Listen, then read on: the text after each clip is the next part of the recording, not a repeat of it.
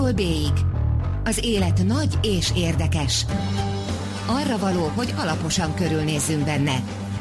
Gazda Albert és Lővenberg Balázs műsora.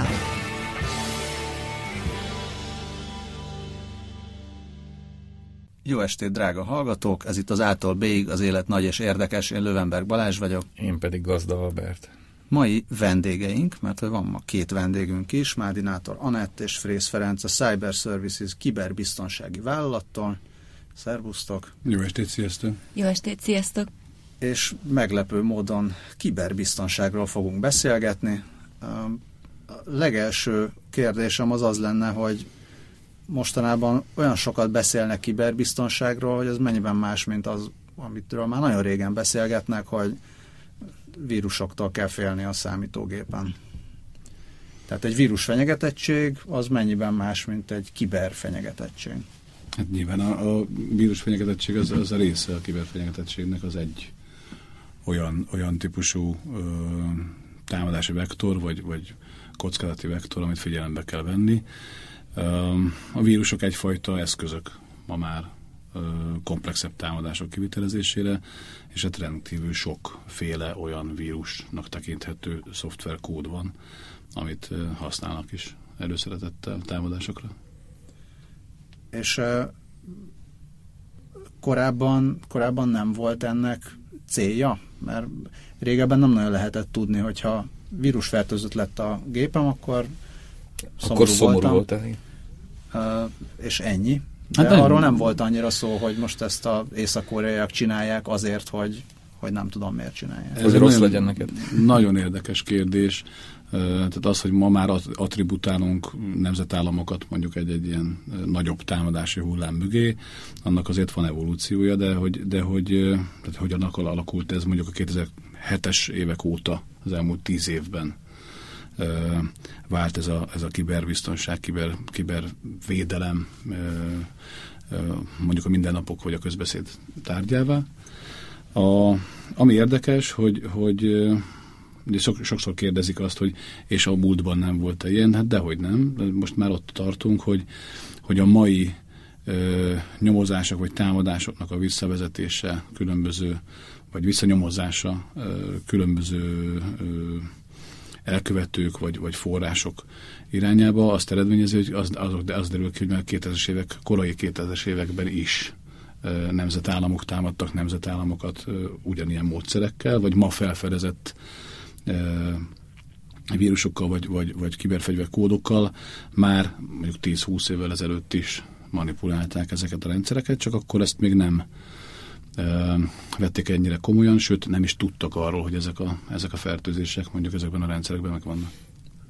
Tehát ezt uh, annyira, ez ilyen hosszú távra tervezték, hogy, vagy, vagy nem tudták, hogy mikor, van mikor egy, fog ez kitörni? Ugye kérdezted a, a vírusokat, van egy úgynevezett uh, hosszú ideig fennálló fenyegetettség, ennek elnevezett, elnevezett ilyen, ilyen, ilyen kockázati vektor vagy támadási vektor, ami kifejezetten olyan kódoknak a rendszerbe juttatását jelenti, ami nagyon hosszú ideig dolgozik egy célrendszeren. Tehát, hogyha van egy támadó, aki információt akar ellopni mondjuk egy vállalattól, vagy egyébként egy országtól, akkor olyan célpontokat választ, ahonnan potenciálisan ezeket a, az információkat meg tudja szerezni, és olyan szoftverkódokat alkalmaz, amik, amik több száz napig, vagy akár több évig tudnak dolgozni ezekben a rendszerekben, anélkül, hogy felfedeznék őket.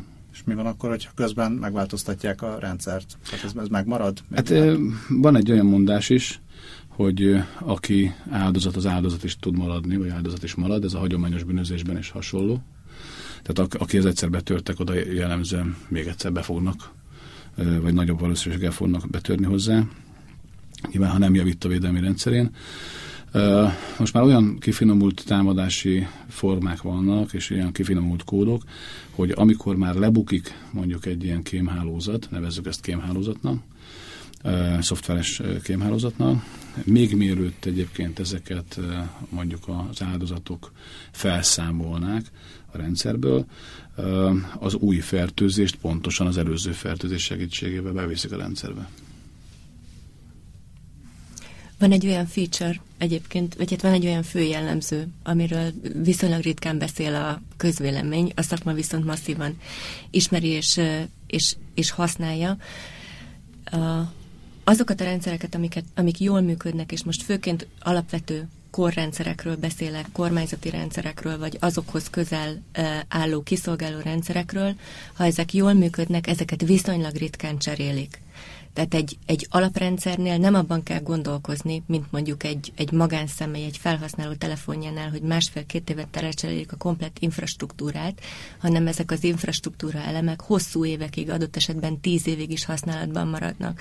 Tehát így érte ebből a szemszögből azt végig gondolva, amit a Feri mondott az imént, értelmezhető az, hogy egy hosszú hónapokig, vagy adott esetben több évig fennálló támadási kód miért veszélyes valójában. Most főleg arról beszélünk, és akkor rögtön hatalmasat ugrottunk, hogy ugye itt nemzetállamok támadnak nemzetállamokat, vagy tehát arról, arról már nem is beszélünk, hogy az egy, egyes felhasználó gépét vagy adatait próbálják meg hát adatait próbálják meg megszerezni, vagy pedig a gépét felhasználni valamire. Pedig, pedig arról is beszélhetünk. Pedig arról is beszélhetnénk, igen. Vagy akár, vagy akár mondjuk vállalatokat, tehát ilyen ipari kémkedés, vagy, vagy más egyéb célból. Mennyire, tehát ti foglalkoztok ezzel is, azzal is, igazából melyiktől kell jobban tartani, vagy melyik az, ami, ami gyakoribb. Tehát tényleg ez napi, napi szinten van olyan, hogy egy ország egy másik ország ellen támadásokat intézget, és ez valójában ilyen rettenetes harcok folynak a színfalak mögött, vagy ez, ez csak úgy néha-néha történik ilyen? Az a helyzet, hogy tavaly óta a kibertér, ugye a számítógépes hálózatokból összeálló virtuális tér, az a, az, az ötödik hadszintér is. Tehát most már a NATO és a, és a, a partnerországai, illetőleg a, a katonai szövetségek elismerték ezt olyan területnek, ahol hadműveleteket, katonai műveleteket lehet végezni hivatalosan. A, tehát idáig fajult a 2007 óta ez a, ez a fajta fejlődés, vagy ideig fejlődött ugye a világ, hogy ma már a, a kibertér az egy háborús hadszintér tud lenni. És az is. Tehát minden napos gyakorlatilag az, hogy nemzetállamok nemzetállamokat támadnak. Nyilván a szövetségi, egy, egy szövetségen belüli országok ritkábban, de szövetségen kívüli országok szövetségeket, persze katonai szövetségeket, vagy gazdasági szövetségeket előszeretettel, és nem, nem naponta egyszer, hanem folyamatosan. Tehát ez a tevékenység, ez folyamatos, tehát ez minden napunk részévé vált.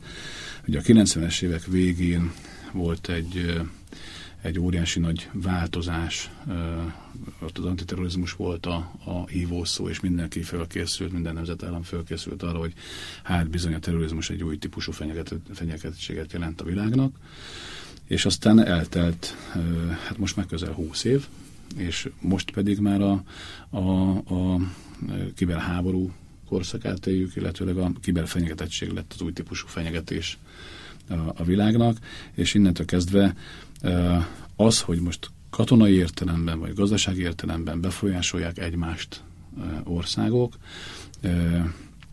ez egyfajta új jelenségnek tekinthető, bár nem az.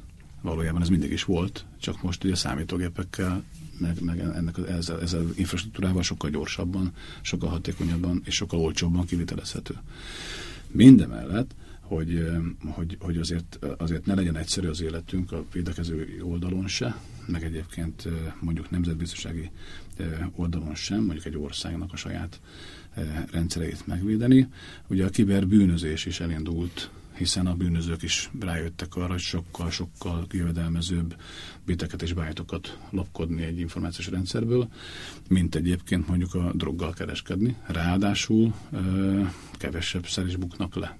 Tehát ma már ott tartunk, hogy 1,2, nem, 1200 milliárd dollár az, a, az az árbevétel, amit okoz eh, ez a jelenség a kiberbűnözési oldalon.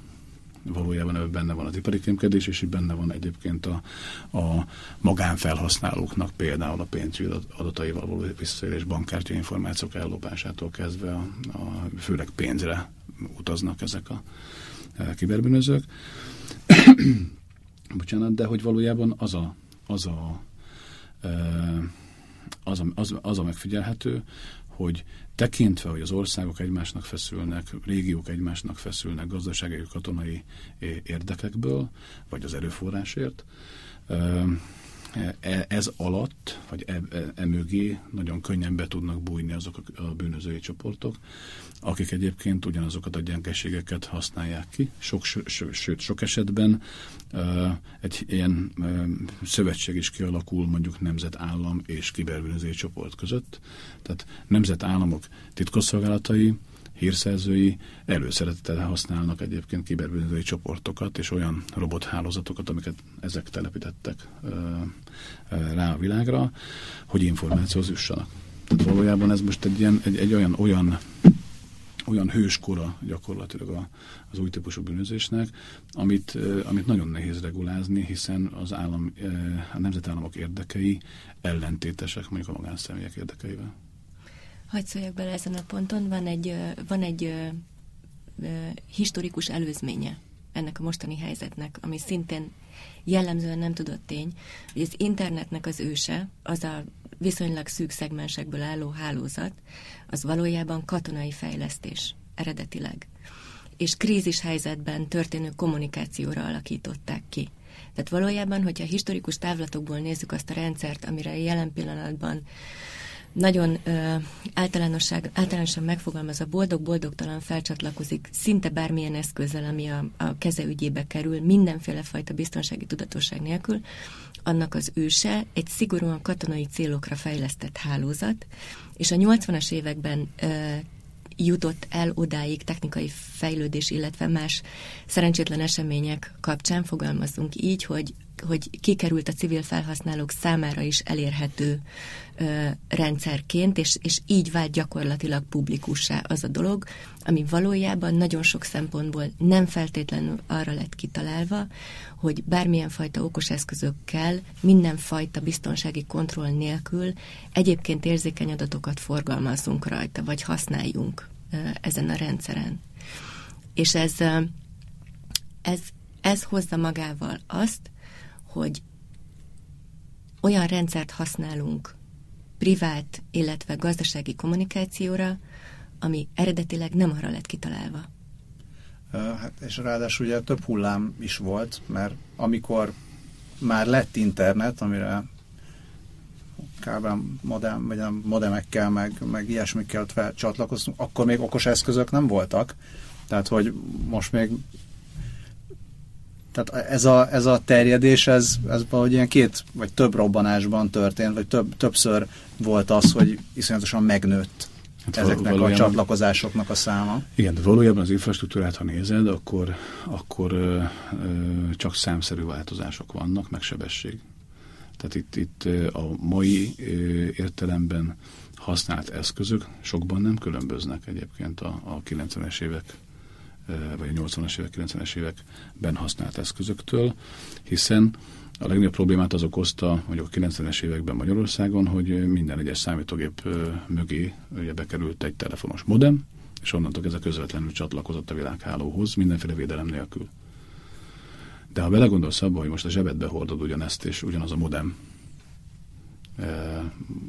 vagy ahhoz nagyon hasonló elven működő csatlakozással kapcsolódsz te a világhálóra, akkor innentől kezdve most azt mondhatjuk, hogy minden egyes mobil felhasználónak a zsebében van egy modem, amivel kapcsolódik a világhálóhoz.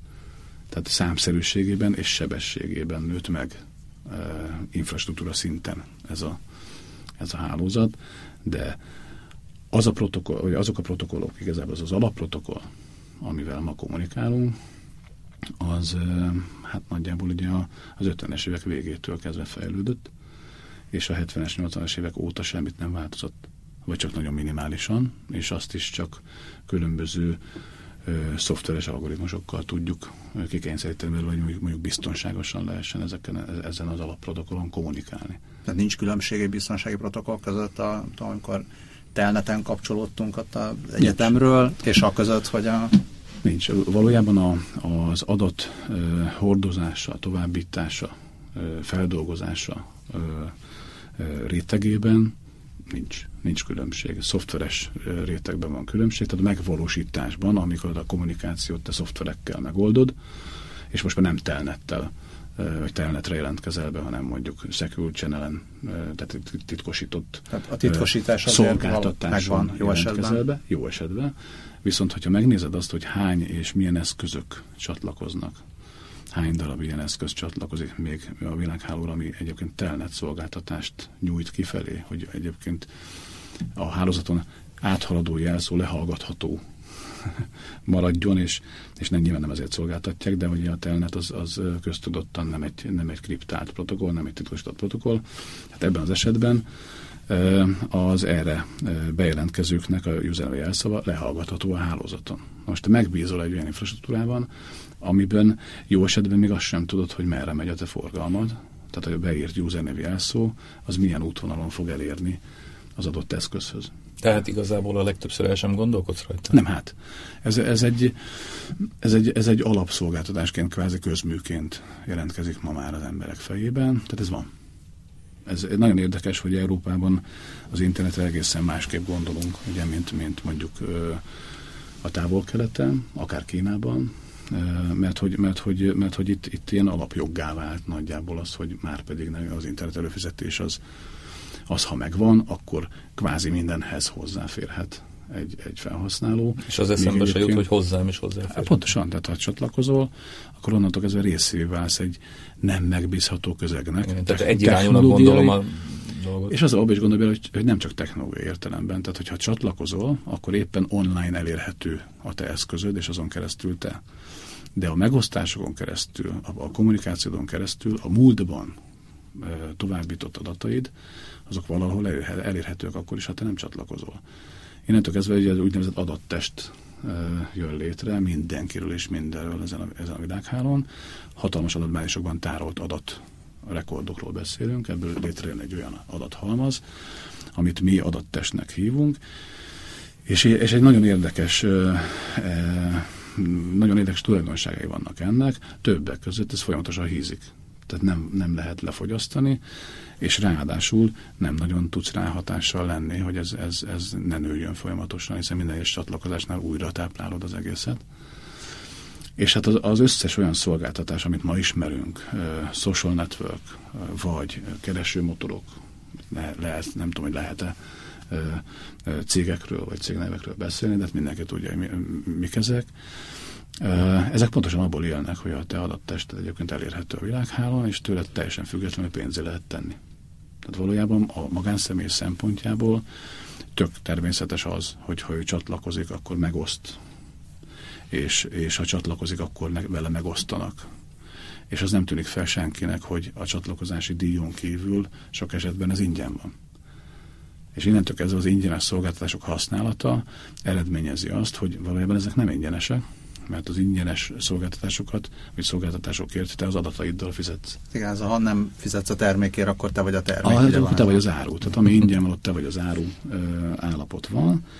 Úgyhogy, úgyhogy ez a fajta természetesség, az a fajta hozzászokás, vagy, vagy az a fajta megítélés, vagy, vagy, vagy állapot, hogy mennyire szoktunk már hozzá ez, ehhez a kommunikációs lehetőséghez, vagy lehetőségekhez, azt eredményezi, hogy, hogy abba bele se gondolnak a magánfelhasználók sem, és illetve a magánfelhasználókból aztán felépülnek különböző csoportok, különböző csoportokból cégek, cégekből országok, vagy intézmények, tehát mindenki magánfelhasználó előbb-utóbb a végén. Tehát abba bele se gondolnak, hogy az az információ halmaz, amit ők kezelnek, vagy megosztanak magukról, az mennyit ér. Mert az olyan, mint a levegő. Tehát ma már annyira könnyű információhoz jutni, mint a lélegzetvétel valójában, és innentől kezdve ugye a levegőért nem fizetsz, mert az mert olyan mennyiségben létezik, hogy, hogy nem tudják beárazni. Ez nagyon hasonló egyébként az adathoz is, hogy olyan mennyiségben érhető el mindenféle adat, különböző kategóriák nélkül is, hogy az emberek, emberek teljesen hozzászoktak ahhoz, hogy az, az kvázi van, és, és nem nagyon tudják az értéket meghatározni. És ez, a, ez, a, ez az alap problémája valójában a, a biztonságnak ilyen szempontból. De itt ezen a ponton fölmerül a kérdés, hogy egyáltalán van-e, van-e olyan, hogy biztonság? Tehát tudok-e létezni az interneten úgy, hogy egyébként ne legyen rám veszélyes maga az internet? Az, hogy ne legyen rád veszélyes, ö, Hát ha ezt így kérdezed, akkor azt mondom, hogy nem, mert ugye a veszély, veszélyek ott vannak.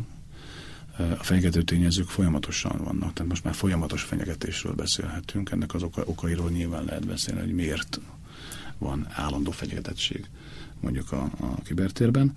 Kinek jó ez? Kinek jó ez? Hát nyilván amíg, amíg az, a, az a motiváció kiaknázható, és elképesztő mennyiségű pénzt fizetünk azért, hogy, hogy, hogy megoszthassunk magunkról információt, és velünk megosszanak információt, és erre épül az egész infrastruktúra. Tehát ehhez szoktunk hozzá, hogy a gyerekeink már ebbe születnek bele. Tehát ez már nem is kérdés, hogy ők, ők ezt használják. És gazdasági drive van azon, hogy minél könnyebben, minél olcsóbban csatlakozzunk, és minél több információt ö, osszunk meg magunkról. Addig, addig az, hogy kinek jó, nyilván, nyilván a gazdaság szereplőknek jó.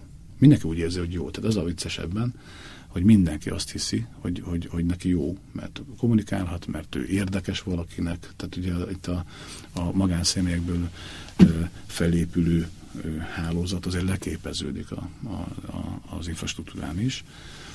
Nagyon hasonlóan néz ki egyébként egy baráti hálózat, mint egy, mint egy számítógépes hálózat és ezek a struktúrák egyébként ismétlődnek, és, és, és ilyen, ilyen panelszerűen, vagy, vagy hogy mondjam, ilyen puzzle-szerűen össze lehet őket állítani, és a viselkedésük is kiszámítható.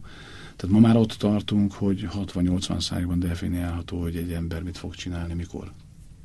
Csak azokból a profilokból, és csak azokból a, a jellemzőkből, amit az, az ő általa megosztott adatokból felépítenek, és azt kutatják tehát az ő viselkedéséből előre jelezhető, hogy mit fog vásárolni, hova fog menni, e, csütörtök délután kettőkor, és a többi, és a többi. Tehát, hogy ez, ez, ez most már a modern világnak egy olyan, olyan jellemzője, amire olyan szintű és olyan mértékű gazdasági erő épült már rá, hogy ezt nem tudod visszacsinálni, sőt, és akkor itt visszakanyarodunk oda, hogy amit a zenet mondott, hogy honnan indult ez az egész.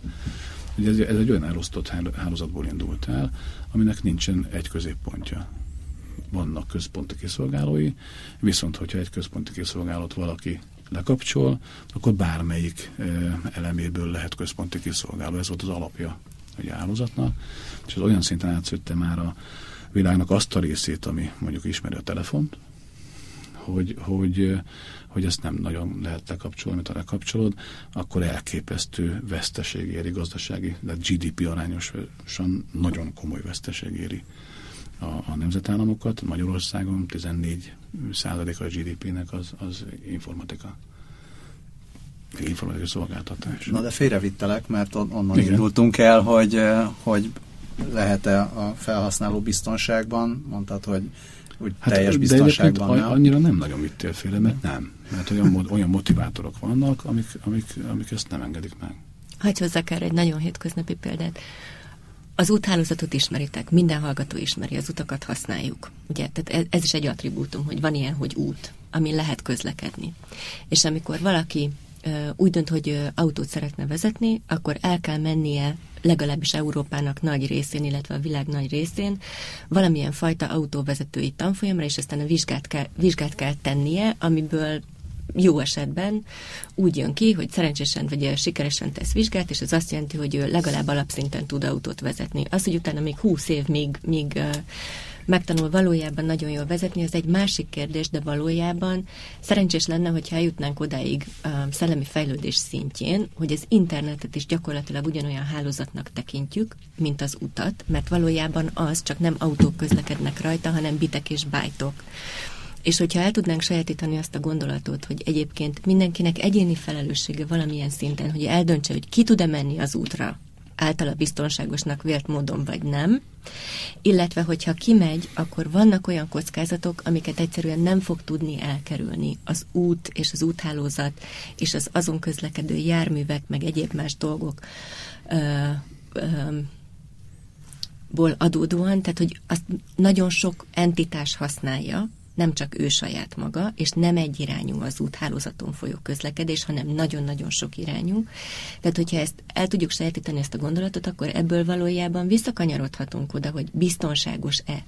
Igen, valamilyen szinten igen, de tökéletes biztonságot soha nem fog tudni adni. Alaptermészetéből adódóan. De hát gondoljatok bele, bocsánat, hogy, hogy honnan tudod biztosan, hogy akivel te kommunikálsz, az az. Persze. Tehát itt, itt, ezek az alapvetések. Tehát, ja, hogy... csak azt akartam közbevetni, hogy a, a példa nagyon jó, csak közben a, én, mint, mint, mint, nem tudom, mint valaki, nem úgy internetezek, mint hogyha autót vezetnék, hanem úgy internetezek, mint hogyha tévét néznék. Sőt. Igazából annak a folytatása bizonyos Igen. értelemben ez, tehát olyan módon tömeges, és olyan módon gondolom azt, hogy ez az egész ez azért van, hogy engem szórakoztasson. Tehát bekapcsoltam, a tévénézéshez sem kell, sincs szükség jogosítványra, de azt egyszerűen nem értem, mint, hogy, hogy, hogy ez tényleg nem egyirányú utca, ugyanúgy vagy úgy, mint a, mint, mint a, mint a tévénézés. Hát ma már a tévénézés eset a rádió. Ma már az se, de ezt aztán végképpen, ezt végképpen nem tudja senki egyébként, hogy az Hát sem. persze, de hogy ez, ez, ez, ez az az evolúció, amin, amin a, már a, a, a rádió megjelenésekor és a tévé megjelenésekor is keresztül ment, nem is kicsi ö, problémákon keresztül ment a világ. Az 50-es években ugye nem, nem is tudom, a sátán szülöttjének tartották hogy a televíziózás, a televíziót, de hogyha még korábbra megyünk, az 1820-as, 30-as években a távíró is olyan volt, hogy, hogy valaki bement a postahivatalba, ahogy régen, és föladta a táviratot, és azt lepötyögték ugye a, a, az elektronikus távírón, akkor ott várta, hogy a, a, a, az üzenet küldője, hogy akkor azt küldjék el, tehát csomagolják be, és egyébként küldjék el, mint régen, és nem hitték el, hogy megérkezett már vagy a, a túloldalra, mert lemorzézták egymásnak. És, de onnantól kezdve valójában ez az infra, infrastruktúra és az erre ráépülő, tehát a broadcasting uh, story, az mit sem változott mondjuk, mondjuk alap péléreiben, vagy gerinchálózatában. Meg belegondoltok abba, hogy az 1920-as évek, vagy eh, bocsánat, 1820-as évektől kezdve valójában a gerinchálózat az ugyanaz. Ugyanazon a nyomvonalon megy. De miért? Mert ott volt a legolcsóbb ugye átvinni az üzenetet az akkori technológiával, mellé épült az infrastruktúra, a vasúthálózat és, és, az utak és minden más ugye kiépült, a városok ugyanígy megszerveződtek, a modern városok, tehát valójában semmi más nem történt, mint hogy a, a a hírközlésnek a fejlődése kapcsán egymásra építettük ugye ezeket az infrastruktúrákat, mint a régészeti szelvények úgy néznek ki. És a mai napig ma már ott tartunk, hogy 30-40 évvel ezelőtt kiépített alapinfrastruktúrák és a, és a tavaly bevezetett új technológiák egymásra épülve dolgoznak. Amikor... És hol lesz ez biztonságos? Ugye 30-40 évvel ezelőtt nem volt ez a, az a fajta fenyegetettség, ami most van hogy csak az ipari folyamatjelentési rendszerekre, a közlekedési rendszerekre gondolunk, ezeknek az alapvezérlői, vezérlőberendezései nem voltak arra felkészülve, hogy egyszer az internetre lesznek kötve. De most meg ott vannak. Amikor azt, és ez végig kicsit az út analógiájára, amikor mondtad Anett, hogy a, ugye az eredeti hálózat, amit az amerikai védelmi minisztérium fejlesztett ki, jelenleg is ilyen értelemben Amerika kontrollálja az internetet? Amerika tudná lekapcsolni az internetet? Nem. Hogyha nem, akarná? Nem, egyértelműen nem. Ez ennél már egy sokkal komolyabb kiterjedés és sokkal szegmentáltabb hálózat. És, és én inkább fölteszek egy másik kérdést, mert lehet, hogy az, az egy kicsit más megvilágításba helyezi azt, hogy mi van Amerikában, mi van Európában, mert hogy Amerikán és Európán kívül, amiről most jellemzően beszélgetünk ebben a biztonság tárgykörben, azért vannak más kontinensek is. És ezeken a más kontinenseken, illetve más geopolitikai ö, lokációkban egészen-egészen másként szerveződik a, az internet és az interneten használatos ö, ö, applikációknak a, a hihetetlen nagy halmaza, és másként lehet például kontentet feltölteni, és visszacsatlakozva az előző megjegyzéshez, másként lehet kontenthez jutni, tartalomhoz jutni. Nekem kedvenc példám Kína. Nagyon sok szempontból lehetne Kínát boncolni, de egyetlen egy dolgot hagy említsek meg, mert ez tényleg ez szerintem abszolút kedvencem, és Európában nagyon nehezen értelmezhető, még valójában szakértői körben is. Európa, vagy Kína az Kínáról ugye mi, mi azt tudjuk a médián keresztül, hogy ez egy rendkívül zárt világ, saját szegmentált tulajdonképpen kínai internettel, a nagy kínai tűzfal mögött, és hogy és hogy mennyire nincs szabadság ott például a tekintetben, hogy ki mihez férhet hozzá, és hogy ez mennyire a, a mi szempontunkból, tehát egy európai demokrácia szempontjából mennyire, mennyire negatívnak tűnik.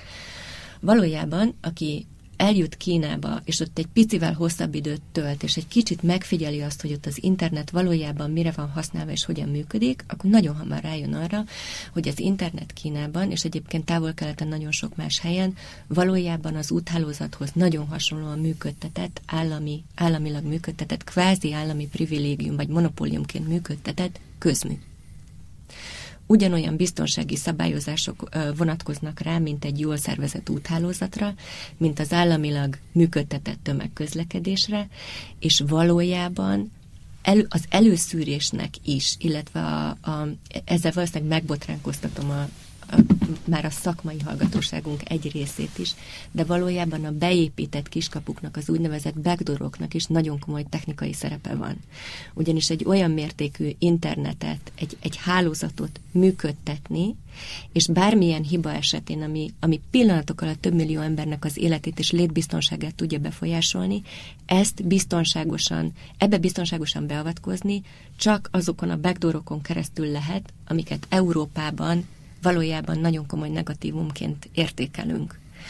Mert hogy Kínában egyébként a content feltörtés van nagyon komolyan szűrve, tehát ott nem az működik, mint, mint az európai és az európaihoz hasonló demokráciákban, hogy bárki bármit feltölthet. Tehát teleszemetelhetjük bármivel az internetet, és utólag fektetünk nagyon komoly energiát, rendvédelem, kémelhárítás, és még sorolhatnám illetve a gazdasági erőforrásokat is lehet mondani például a, a, a kiberbűnözés ellen, tehát utólag fektetünk nagyon komoly energiákat abba, hogy kipucoljuk azt, amit előzőleg hagytunk teleszemetelni. És Kínában ez abszolút ezzel ellentétesen működik, ott az van leszabályozva szinte tökéletesen, vagy nagyon-nagyon magas szinten, hogy mit lehet feltölteni.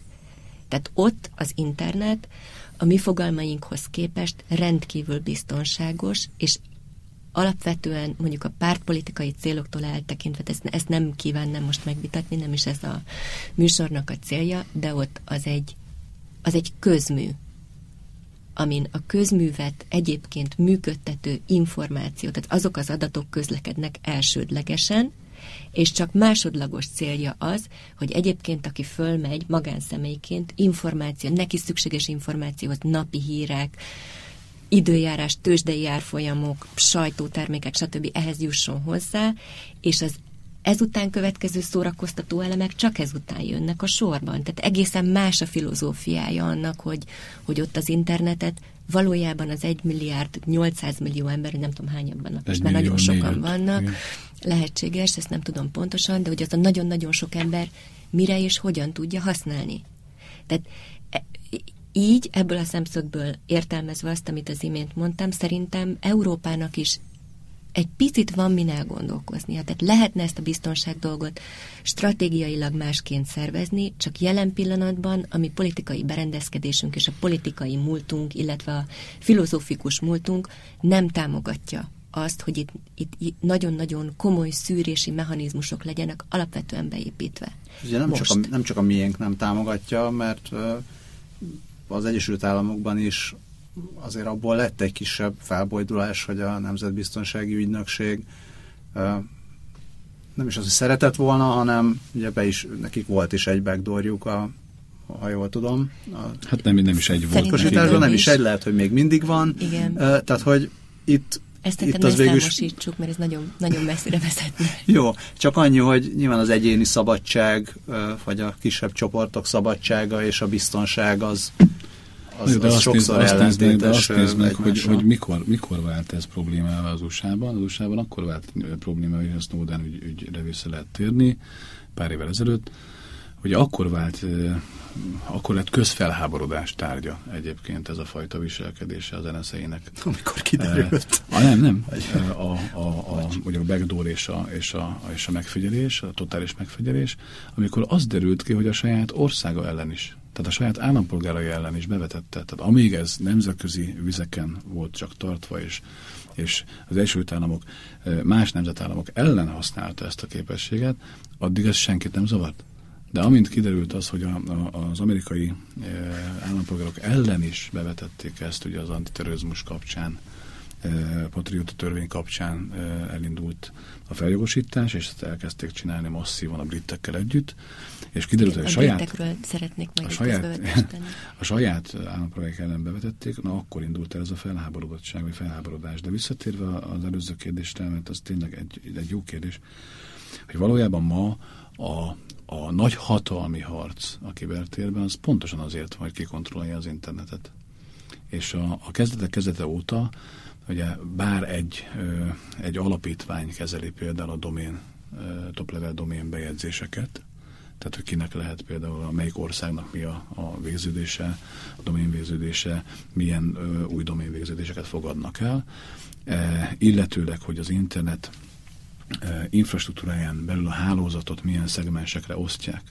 Tehát melyik országnak, vagy melyik régiónak milyen szelete van ebből a hálózatból, azt még mindig egy, egy, egy védelmi minisztériumi vagy külügyminisztériumi osztály, főosztály határozza meg. Tehát ez még mindig egy amerikai kormányzati szerven belül van, bár, egy, bár úgy hívják, hogy valamilyen alapítvány, ugye?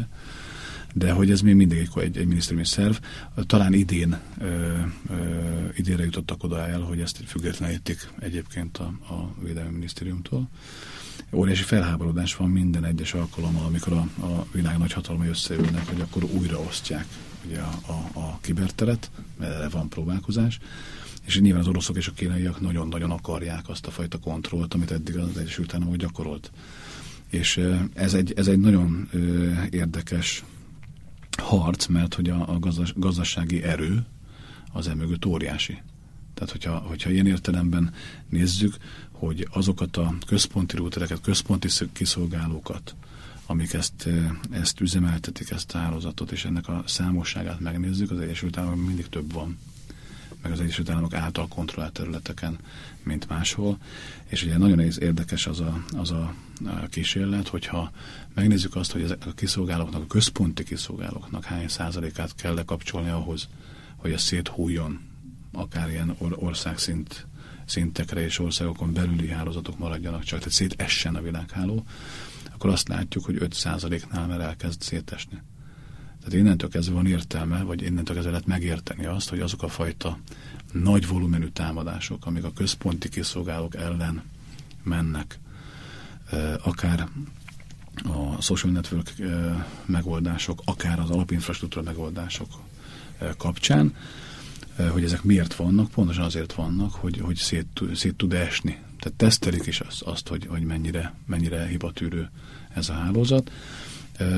Ez amióta megszületett hibatűrő, maga a protokoll hibatűrő, viszont nem biztonságos, a célzott támadásoknak nem áll ellen, tehát ha valaki kilövi ezt az 5%-ot a rendszerbe, akkor darabokra hullik.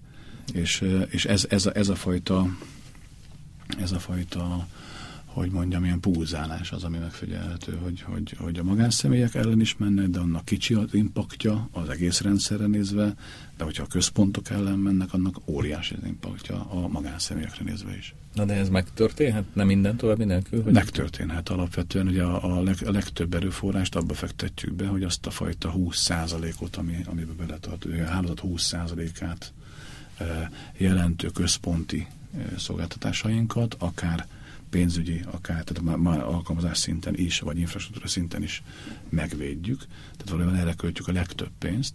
És pont ki, ki a mi? A, gyakorlatilag mindenki, aki, aki, aki védelemmel foglalkozik, sőt, aki informatikával foglalkozik, az arra, tölt, arra költi a legtöbb ö, erőforrást, e, arra használja, hogy azt a 20%-ot körbeállja és nagyon védje, amitől ez a hálózat még hálózat marad hogy tudjon kommunikálni, hogy tudjon szolgáltatni. Ez a rendelkezés állásról szól, mert akkor van pénz, hogyha van szolgáltatás.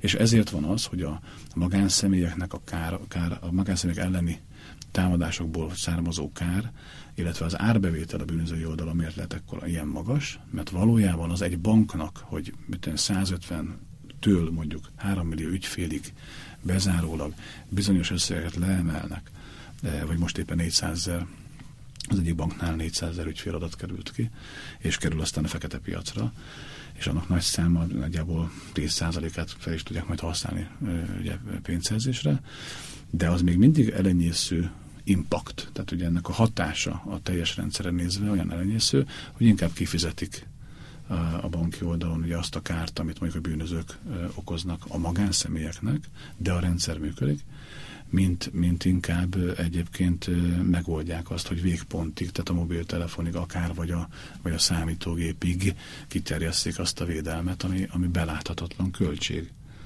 És ennek az azt a 80%-ot valójában csak azzal tudod védeni, hogyha a felhasználókat tudatosítod és, és felvilágosítod arról, hogy mik a veszélyek. Igen, például azzal a gondolattal, hogy az adat az új erő, egy, egy újabb erőforrás. Tehát most már az adathoz is ugyanúgy kell hozzáállnunk fejben, mint a, mint a klasszikus foszilia alapú energiához, a vízenergiához, és az összes olyan energiához, amit adni és venni lehet az erre szolgáló piacokon. Ez egyfajta nyersanyag. Igen, abszolút nyersanyag most már az adat. Ez tavaly fogalmazódott meg a világ több pontján, ez az új gondolat, és pillanatok alatt gyakorlatilag ilyen vírus szinten szétterjedt, és, és valójában én azt gondolom, hogy az elkövetkezendő, elkövetkező években ez maximálisan meg fogja, hatal, meg fogja határozni a, a, az informatikai és információs biztonságnak a fejlődését. Tehát teljes mértékben. Hát nem csak a gazdasági fejlődést. Meg a gazdasági fejlődést is, mert, mert mindenki, aki, aki adatot kezel valamilyen módon, az ezzel a szemszöggel fog, ebből, ebből az új szemszögből fogja megközelíteni ezt a problémát. És egy picit visszakanyarodva a britekhez, ugye a briteket tartjuk a, klasszikusan a, a, a modern demokrácia lettéteményeseinek, tehát náluk van olyan fajta politikai rendszer, amit jelen pillanatban Európának egy ilyen már-már tökéletes, Európában egy már-már tökéletes diplom, vagy demokráciának gondolunk. Ehhez képest Tavaly novemberben a briteknél is elfogadásra került az a törvény, ami lehetővé teszi a teljes megfigyelést gyakorlatilag mindenfajta plusz feljogosítás nélkül, minden olyan magánszemély tekintetében is, aki nem feltétlenül brit állampolgár, de brit felségterületen tartózkodik és a brit rendszereket használja.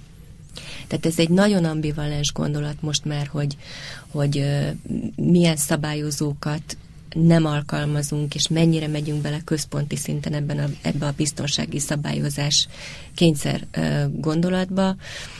Szerintem nagyon sokat fog alakulni Európa is. Én azt vélelmezem, nem csak én, hanem sok más szakértő is, hogy nagyságrendileg tíz éven belül Európának a biztonsághoz megfogalmazott mostani viszonya masszívan, markánsan át fog alakulni. Tehát mi is le fogunk zárni olyan fajta lehetőségeket, amik eddig még bárki szemre nyitottak, tehát feltöltési lehetőségekre gondolok, egyéb más adatkezelési szabadságra gondolok. Nagyon közeli példa, amiről eddig még nem volt szó a mai műsorban, néhány hónap, hát nem, nem, nem néhány hónapon belül, de gyakorlatilag egy éven belül Európában kötelezően mindenhol bevezetésre fog kerülni az általános és, és az egész euró egyaránt érvényes adatvédelmi szabályozás a GDPR, ami már ebből a szemszögből, tehát abból a szemszögből közelíti meg a biztonság és az adatvédelem problémáját, hogy az adat egy olyan fajta erőforrás, ami, aminek az értéke kifejezhetővé válik, és, és nyilván ebből a szemszögből nagyon komoly bírságokat kell fizetni azoknak a cégeknek, akik nem a megfelelő biztonsági előírások mellett kezelik a rájuk bizott személyes adatokat. Tehát egyébként az a dolog, amitől most rettenetesen félünk, hogy nem érezzük magunkat biztonságban, Európában az elkövetkezendő három-négy évben masszívan meg fog fordulni, mert a GDPR-nak olyan elképesztően komoly büntetési tételei vannak, tehát hogyha mondjuk mondok egy nagyon egyszerű példát, egy webshop, amit sok tízezer embernek a személyes adatait kezeli, username, password, hozzátartozó tartozó banki azonosítók és egyéb más azonosítók. Igen, hogyha ez kifordul, úgy, úgy, úgynevezett igen, ezt szoktuk mondani szakmai zsargonban, hogy kifordul, tehát uh, kikerül a netre, és ott fekete piacon értékesítetté válik, és ez nyilvános lesz valamilyen módon, akkor annak az, az adatkezelőnek, tehát ebben az esetben egy webshopnak nagyjából 20 millió euróig bezáródó, tehát az a felső határa most úgy tudjuk a bírságnak, tehát ekkora összeget lehetséges módon fizetnie kell. Ami azt fogja eredményezni, hogy a piac mostani szereplőinek 40%-a gyakorlatilag le fog radírozódni a pályáról, Pusztán azért, mert az ilyen adatkifordulásokból adódó kárfizetési kényszereket nem fogják tudni teljesíteni, mert, mert nem le, nem, nincs akkor a gazdasági erő mögöttük. És csak azok a cégek, és csak azok az adatkezelő szervezetek fognak tudni úgymond talpon maradni, akik vagy egy olyan biztonságos rendszert képesek működtetni, ami megakadályozza a nagymértékű adatkifordulást. Kettő, van mögöttük olyan gazdasági erő, hogy a bírságot ki tudják fizetni, és majd utána jó esetben újra tudják terveztetni a saját rendszereiket. Nyilván 10-20 éve mondjuk azt, hogy a, security by design az egy olyan megközelítés, amit követni kellene. Ezt most, most kezdi megérteni a világ, tehát eddig ezt nem nagyon értették. De most már a privacy by design is egy olyan kérdés, ami, ami, ami például az adatkezelésben benne van. Tehát, hogy olyan rendszereket kell alapból fejleszteni, ami a biztonságot, üzembiztonságot, adatbiztonságot, információbiztonságot biztosítja, és egyébként nagyon komolyan és külön ö, ö, szabályozva, vagy megoldva a felhasználói, a, a természetes személyekhez kapcsolható adatokat is úgy védi olyan módon, akár a kriptóval, ahonnan kezdtük, hogy egy, egy titkosítást kellene most már alkalmazni, ismerjük a kriptodet a rómaiak óta, a görögök óta azért nagyon komolyan ismerjük ezeket az eljárásokat, sokat nem változtak egyébként. A matematikusok azért azért tettek oda néhány algoritmust, de valójában a, a, a, a világ eddig megpróbálta a lehető legtöbb pénzt kitermelni abból a leggyorsabban, abból a hálózatból, amit felépítettünk, és most kezdjük el megérteni, hogy most már annyian vagyunk annyian, hogy megértettük, hogy ez, ez hát nem, nem sikerült jól ugye kialakítani, mert a, a, a minél gyorsabb pénzre ment rá eddig a világ, és most már, most, most már viszont a, a, a pénz szerzésnek, illetőleg a pénz, a gazdasági megoldásoknak a biztonsága az, ami fontosabbá vált, mint maga a, a, a árbevétel maximalizálás. Van egy nagyon egyszerű kérdésem, ugye az, az rendben van, hogy tényleg fontos, fontos dilemma, hogy ki a világúra, vagy ki az internetúra, de uh, például merjek-e egyszerűen vásárolni mondjuk az interneten, vagy szállodai szobát foglalni úgy, hogy meg kell adnom a kódomat is? Mi nem szoktunk. A, rá vagyunk néha kényszerítve, tehát van az a fajta a tudatos magatartás, ami, amivel igen. Tehát ugye amikor te kártyával fizetsz mondjuk egy ilyen, ilyen esetben online, vagy egyébként egy szállodában, ott is ugye fizetned kell, meg kell adnod előre. Sőt, van, ahol le is fénymásolják ugye a kártyádnak mind a két részét, beleértve a, a CV kódot, sőt, nekünk volt olyan esetünk egy afrikai országban, ahol faxon el kellett küldeni a kártyát, eh, mert hogy ott akartak lehúzni. És akkor mondtuk, hogy akkor nem kérünk szobát. Tehát, hogy ilyen szinten, és ezek nagyon híres területek, tehát nem, nem nagyon elmaradott országokról beszélünk.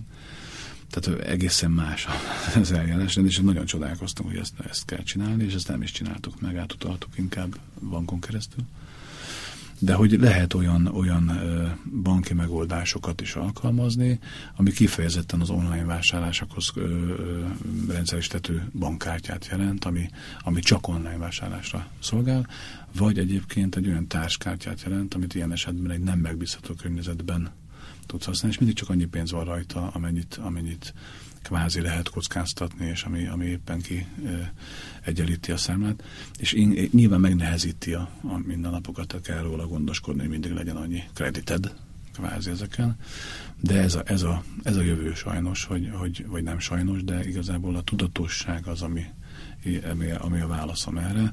Tehát ha tudod, hogy mit csinálsz, és milyen veszélyek fenyegetnek, akkor nyilván tudsz rá a rezsimet be, hogy mondjam, megalkotni és betartani, amivel minimalizálni tudod a kockázatokat. Igen, visszakanyarodnék az utas példámhoz, hogyha kimész az útra és beülsz az autódba, akkor azzal a tudattal ülsz be, hogy bármikor szembe jöhet egy kamion. Persze. Ez ugyanaz hogyha interneten kívánsz vásárolni, mert miért ne tennéd, mert nagyon sok áruciket már másként nem is lehet megvásárolni, amire adott esetben szükség lehet, akkor vissza vegyél reflektálva, reflektálva arra, amit a Feri mondott, virtuális pénztárcával vagy egy virtuális alszámlával ezt mindenféle nagyobb kockázat nélkül meg lehet oldani. És ezek, ezek a banki szolgáltatások jellemzően ingyenesek, és bárki számára elérhetőek. Tehát egyébként vannak olyan biztonsági lehetőségek, amik ott vannak a piacon, de azért, mert nem tudunk arról, hogy valójában szerencsés lenne, vagy jó lenne ezeket vagy használni, nem, nem használjuk őket. Igen, vagy mert nem, vagy mert nem kényelmes, mert valójában ilyenkor kétszer-háromszor kell ugyanazt a tranzakciót végrehajtani. Viszont saját védelmünk érdekében, saját jól felfogott érdekünknek megfelelően célszerű átszokni egy biztonságosabb felhasználói viselkedésre. Sajnos lejárt az időnk. Nagyjából olyan három-négy kérdést már meg át is tudtunk beszélni a kb. 20-ból, amire felkészültünk, de hát nem baj, lesz még műsor. Én köszönöm szépen, hogy eljöttetek. Én hallgatókat biztatom arra, hogy amúgy a Facebookon nézzék meg a Cyber Services oldalát, hát ha okosodnak, meg az egyéb anyagaitokat is, tehát a szerepléseket, interjúkat, ha elolvassák, akkor hát ha biztonság tudatosabbak lesznek. Szerintem előbb-utóbb vagy az lesz, hogy rá lesznek kényszerítve az emberek arra, hogy biztonságosabban használják az internetet, vagy pedig saját kárukon megtanulják. Hát ezt mindenkire rá van bízva, hogy hogy csinálják, vagy pedig azt mondják, hogy ugyan már én nem csináltam semmit, az én adatomat aztán megnézhetik. Köszönjük szépen a figyelmet, minket lehet hallgatni szerdán este 8-tól, vagy pedig vasárnap hajnali 5-től az ismétlést, vagy pedig időtől függetlenül a három kérdés podcastunkban, ez pedig a kast.hu oldalon, vagy a facebook.com per kast.hu oldalon érhető el. Köszönjük szépen! A-tól B-ig. Az élet nagy és érdekes. Arra való, hogy alaposan körülnézzünk benne. Gazda Albert és Lővenberg Balázs műsora.